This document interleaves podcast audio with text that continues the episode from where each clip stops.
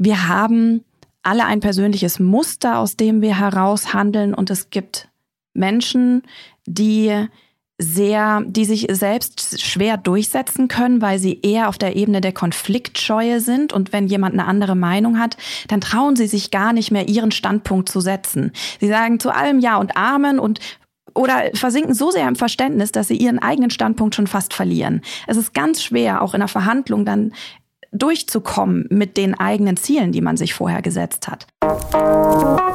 Hallo und herzlich willkommen bei How to Hack, dem Podcast von Business Punk. Mein Name ist Thorsten Giersch und gemeinsam mit dem ganzen Team versuchen wir, euch auf Ideen zu bringen für eure Karriere in der Arbeitswelt, wie sie eben heute ist. Und das mit sehr spannenden Gästen, nämlich Leuten, die es geschafft haben, als Kreative, die erfolgreich sind als Unternehmerinnen oder Unternehmer, als Gründer, Gründerinnen oder sich eben einfach hochgearbeitet haben in einer großen Company. Lasst euch inspirieren und auf Ideen bringen in den nächsten 30 Minuten. Viel Spaß dabei! Mein heutiger Gast ist jung und erfolgreich. Das sind viele meiner Gäste zugegeben, aber von dieser könnt ihr zusätzlich noch etwas ganz Besonderes lernen, nämlich Rhetorik und Verhandlungsführung. Dafür ist sie Trainerin und berät unter anderem auch große international tätige Konzerne.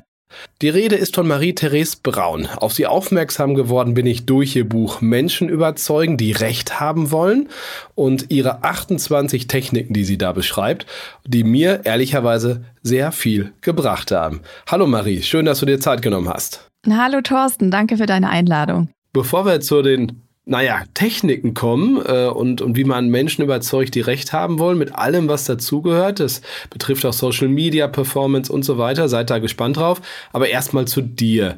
Du bist jetzt 40 und wolltest schon immer, naja, selbstständig sein. Oder wie habe ich das, habe ich das richtig im Kopf? Noch nicht ganz immer. Nach dem Studium wollte ich Rhetorik weitermachen. Ich habe ja Rhetorik studiert damals, beziehungsweise Sprechwissenschaft und wollte in diesem Bereich arbeiten. Und da war es mir erstmal nicht so wichtig, ob das selbstständig ist oder angestellt ist.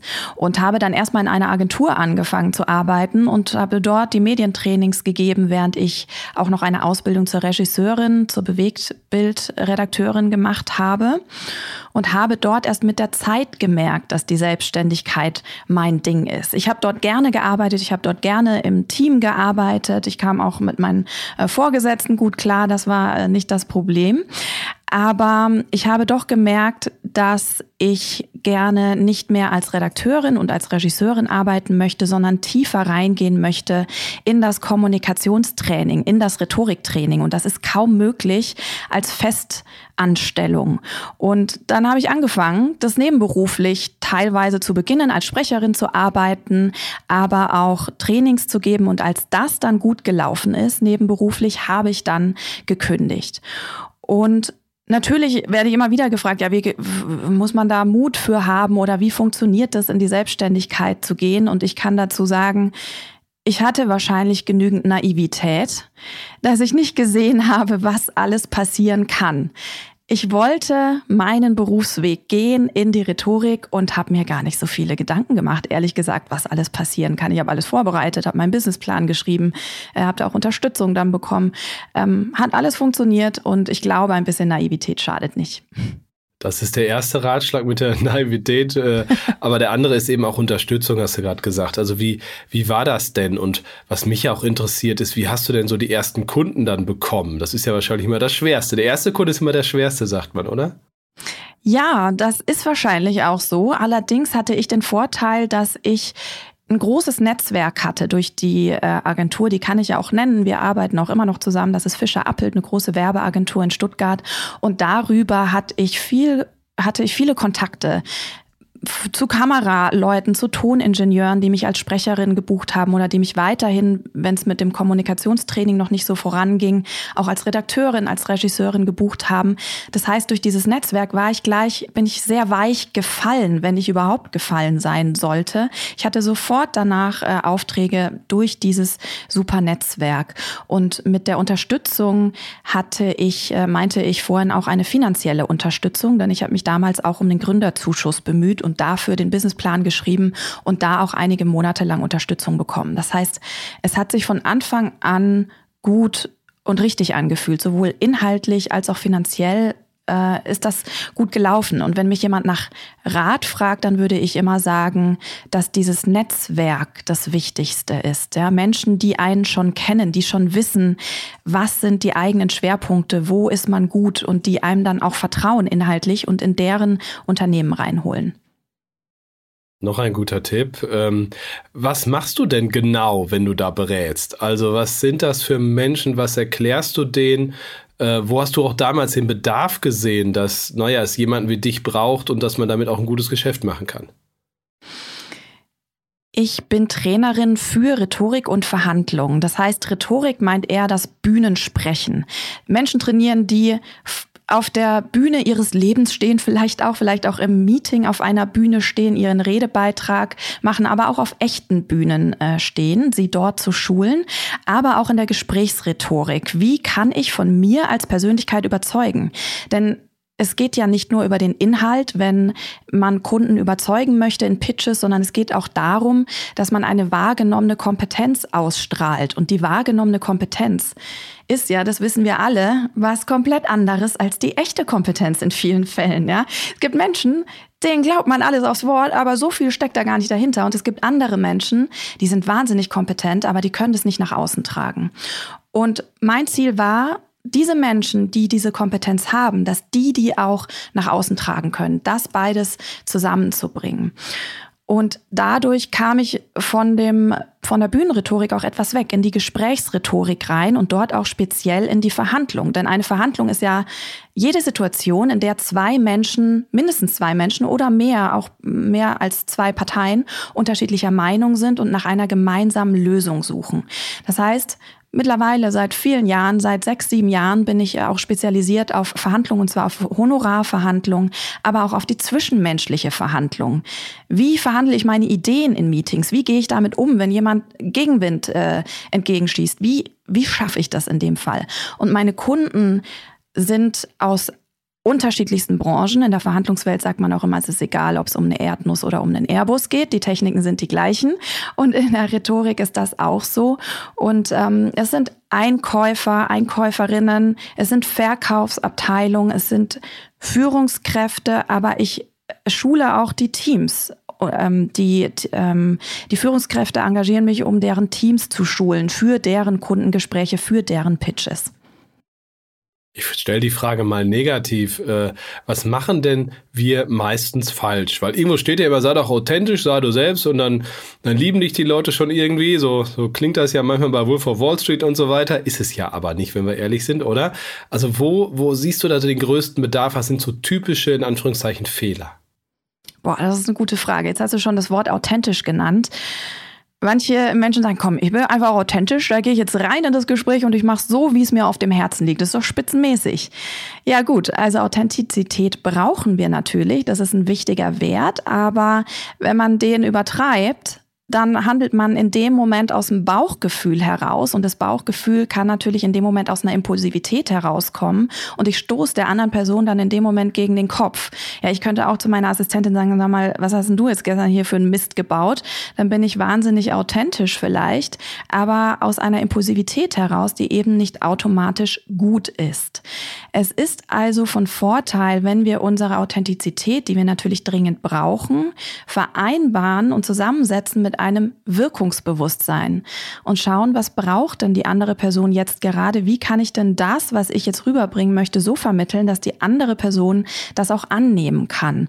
Und da ist eine gewisse Sensibilität gefragt. Man nennt es in der Kommunikationspsychologie auch der ähm, sensible Samthandschuh, den ich anziehe. Und dafür brauche ich natürlich ja ähm, Gesprächstechniken vielleicht auch, ähm, um das rüberbringen zu können.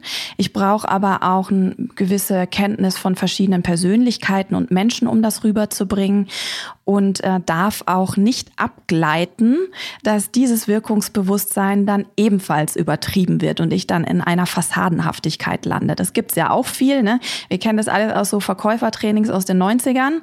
Du musst nur die drei Techniken anwenden und dann kriegst du jeden. Und da fehlt natürlich komplett die Authentizität. Also das beides zusammenzubringen ist von Vorteil zu dem Begriff Authentizität. Und du hast auch gefragt, was machen viele Menschen falsch?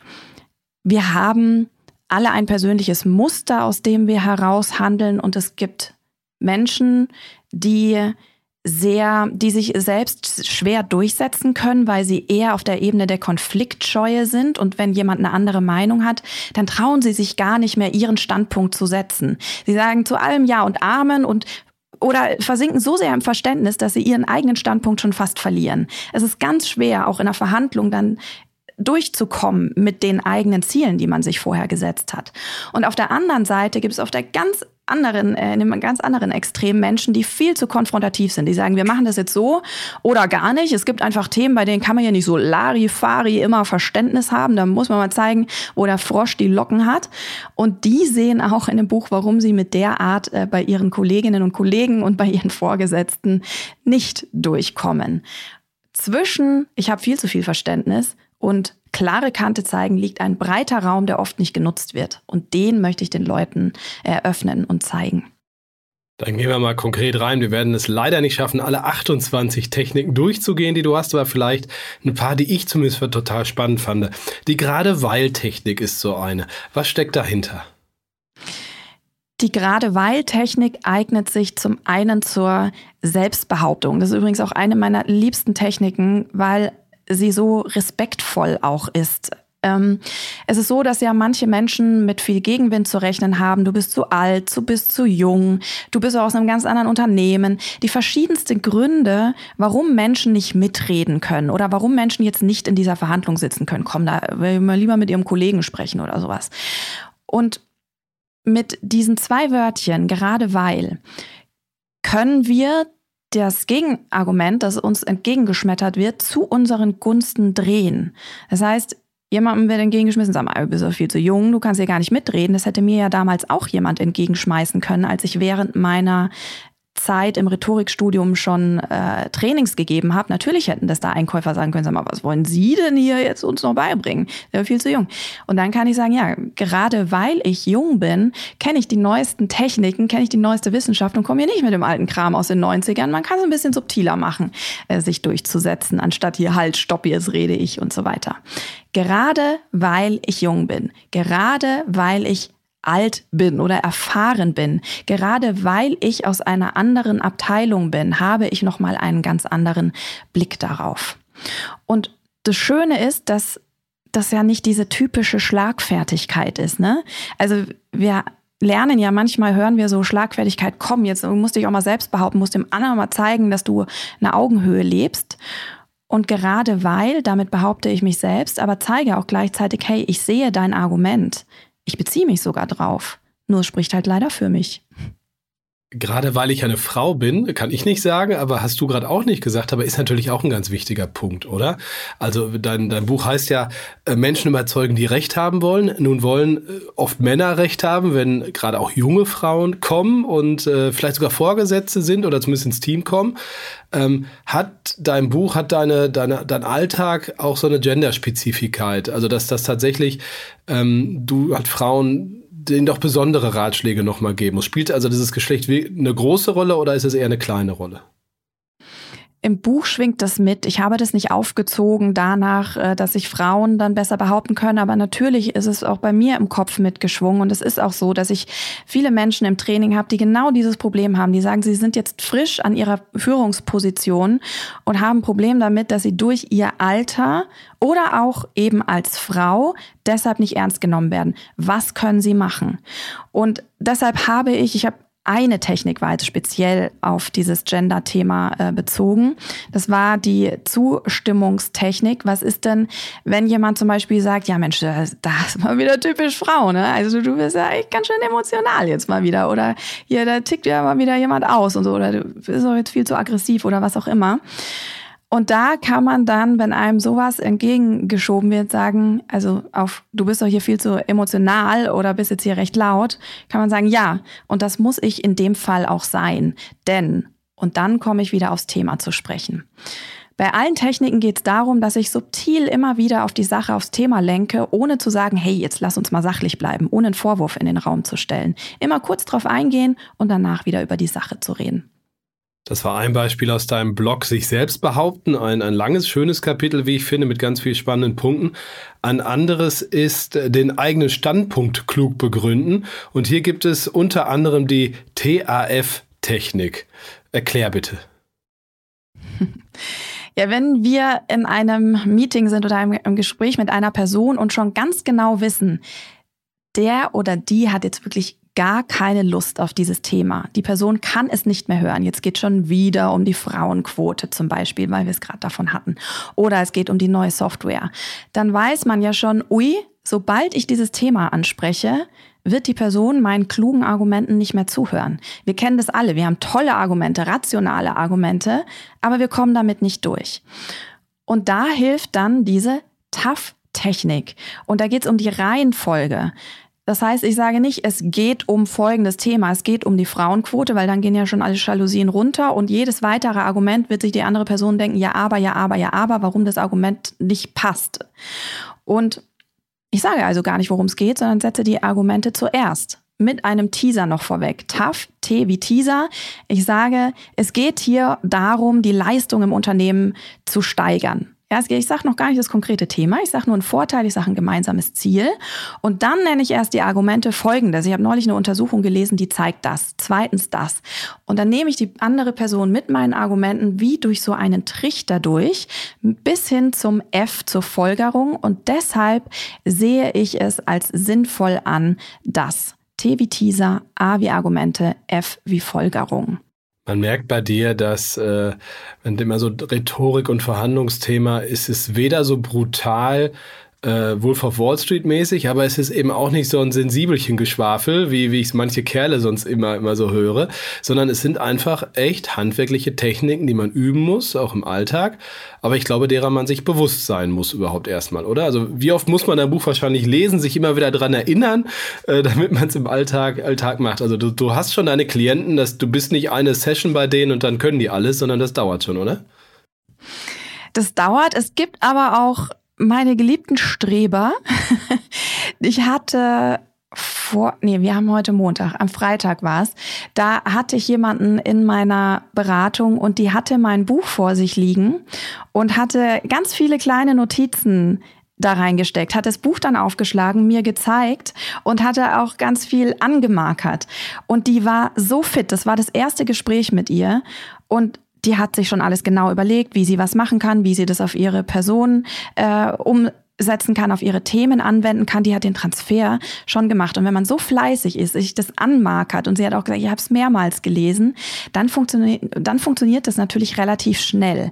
Alleine durchs Lesen allerdings bringt einen das auch nicht weiter. Ne? Manche lesen ja dann auch Zeitschriften und lesen übers Abnehmen und haben das Gefühl, Mensch, toll, dann habe ich ja jetzt was für meinen Körper getan.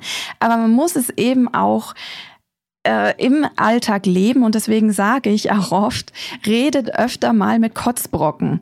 Aber nicht erst, nicht mit dem Großen zuerst, weil dann kann man ja nur scheitern und denkt sich, oh Mist, da hat es nicht funktioniert, sondern erst mit den kleinen Kotzbrocken und dann mit den großen, sich langsam steigern. Denn ich spreche im Buch auch von der Stuhlkreisgefahr. Wenn wir uns immer nur in einem gemütlichen Stuhlkreis befinden und nur mit den Menschen reden, mit denen wir sowieso einer Meinung sind, dann entwickeln wir keine Gesprächskompetenzen. Also wir müssen das auch wirklich anwenden. Zuerst mit den kleinen Kotzbrocken, dann mit den großen. Also das, das merke ich mir und gehe ja. gerade im Kopf schon, schon einige durch. Ähm, Kandidatinnen und Kandidaten gibt es ja meistens genug. Nein, im Ernst. Ähm, also wenn wir schon gesagt haben, es ist hier kein sensibelchen Sport, ordentliche Rhetorik und Verhandlungsführung zu lernen, dann sind wir auch irgendwie bei diesem Thema Werte. Also jedes Unternehmen sagt ja von sich, dass uns Werte ganz wichtig sind und äh, tun da auch wahrscheinlich viel. Zumindest schreiben sie viele Paper und dann lesen wir eine Gallup-Umfrage, das sind die, die das messen und äh, merken plötzlich, äh, es waren noch nie so viele Deutsche unzufrieden mit der Art, wie ihr Chef diese Werte lebt oder die Chefin und wie sie sich so geben wie im Moment. Also die Frustration der Deutschen in dem Beruf ist ja echt groß gerade. Ja. Ähm, deswegen komme ich drauf, diese Wertediskussion sensibel zu führen. Äh, das ist auch ein Kapitel in deinem Buch. Ähm, und auch hier gibt es Techniken, die, die Touch-Turn-Talk-Technik, die ist auch nicht selbsterklärend. Äh, was, was verbirgt sich dahinter?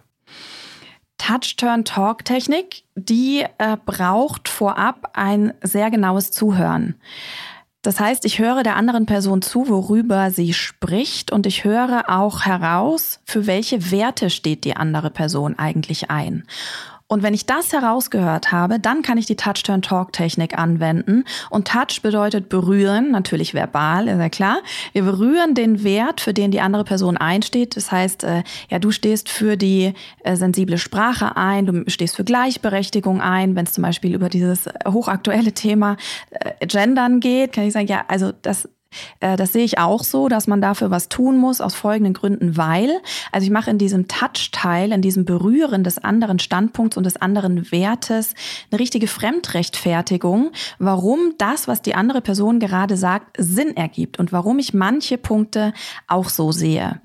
Und danach gehe ich dann über in den Turn und sage, ja, ich sehe das auch so. Ich sehe nur in dem, diesem Fall einen Unterschied und denke, hier müsste man es anwenden, weil. Und dann kommt erst der Talk, nämlich meine Argumente.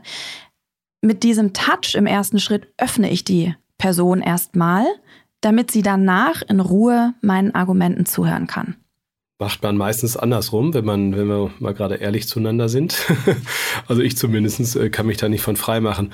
Ähm, dieses Werteframing, was, was äh, du auch wirklich viel beschreibst, äh, trennst du so ein bisschen in Inhaltliches und in, in Sprachliches.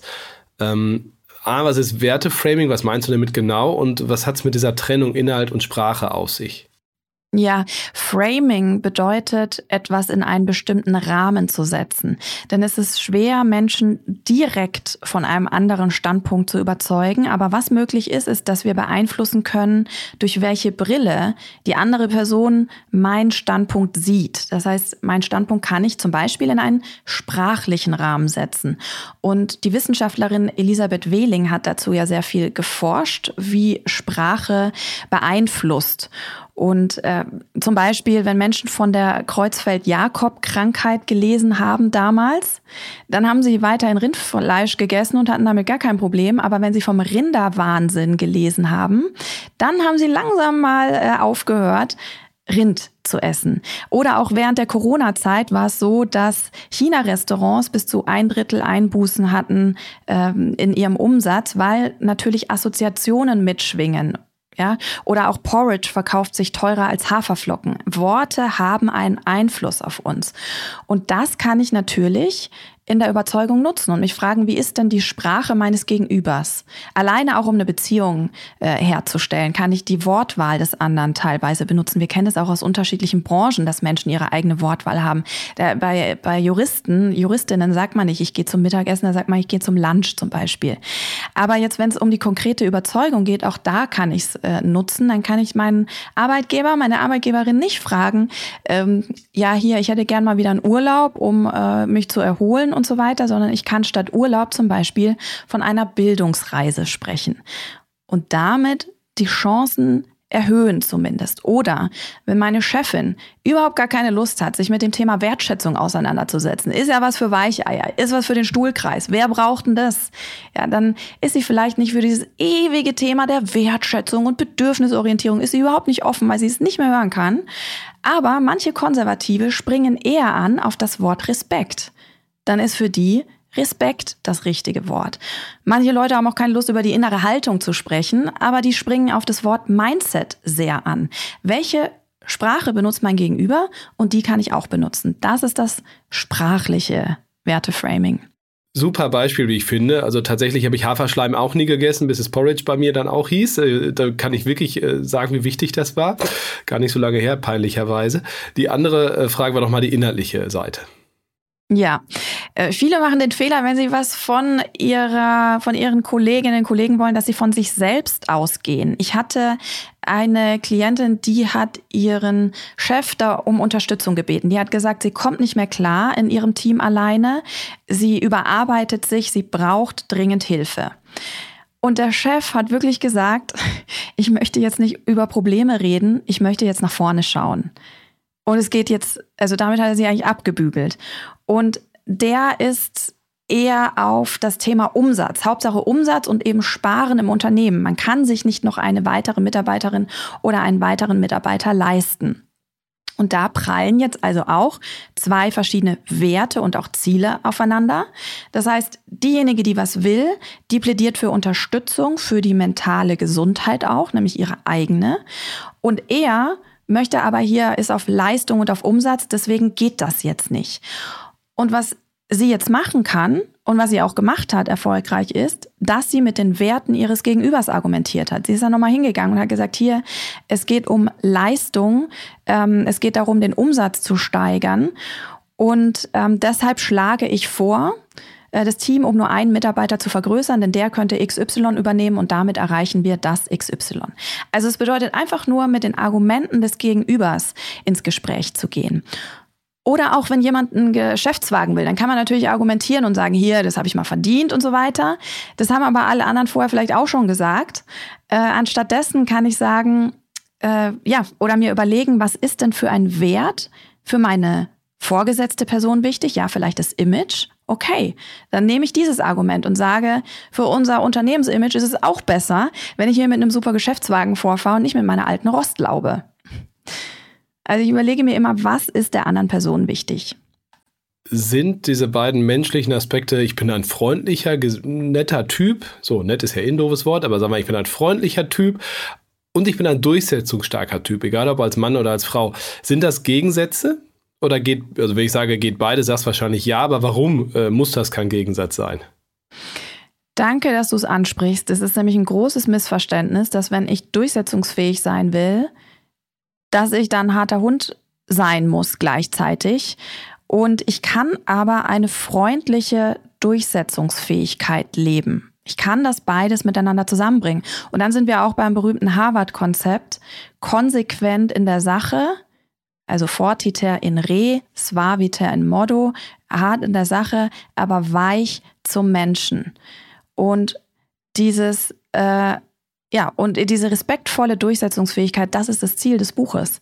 Und viele denken, ja gut, es geht ja nur durch ich verstehe dich ja, aber.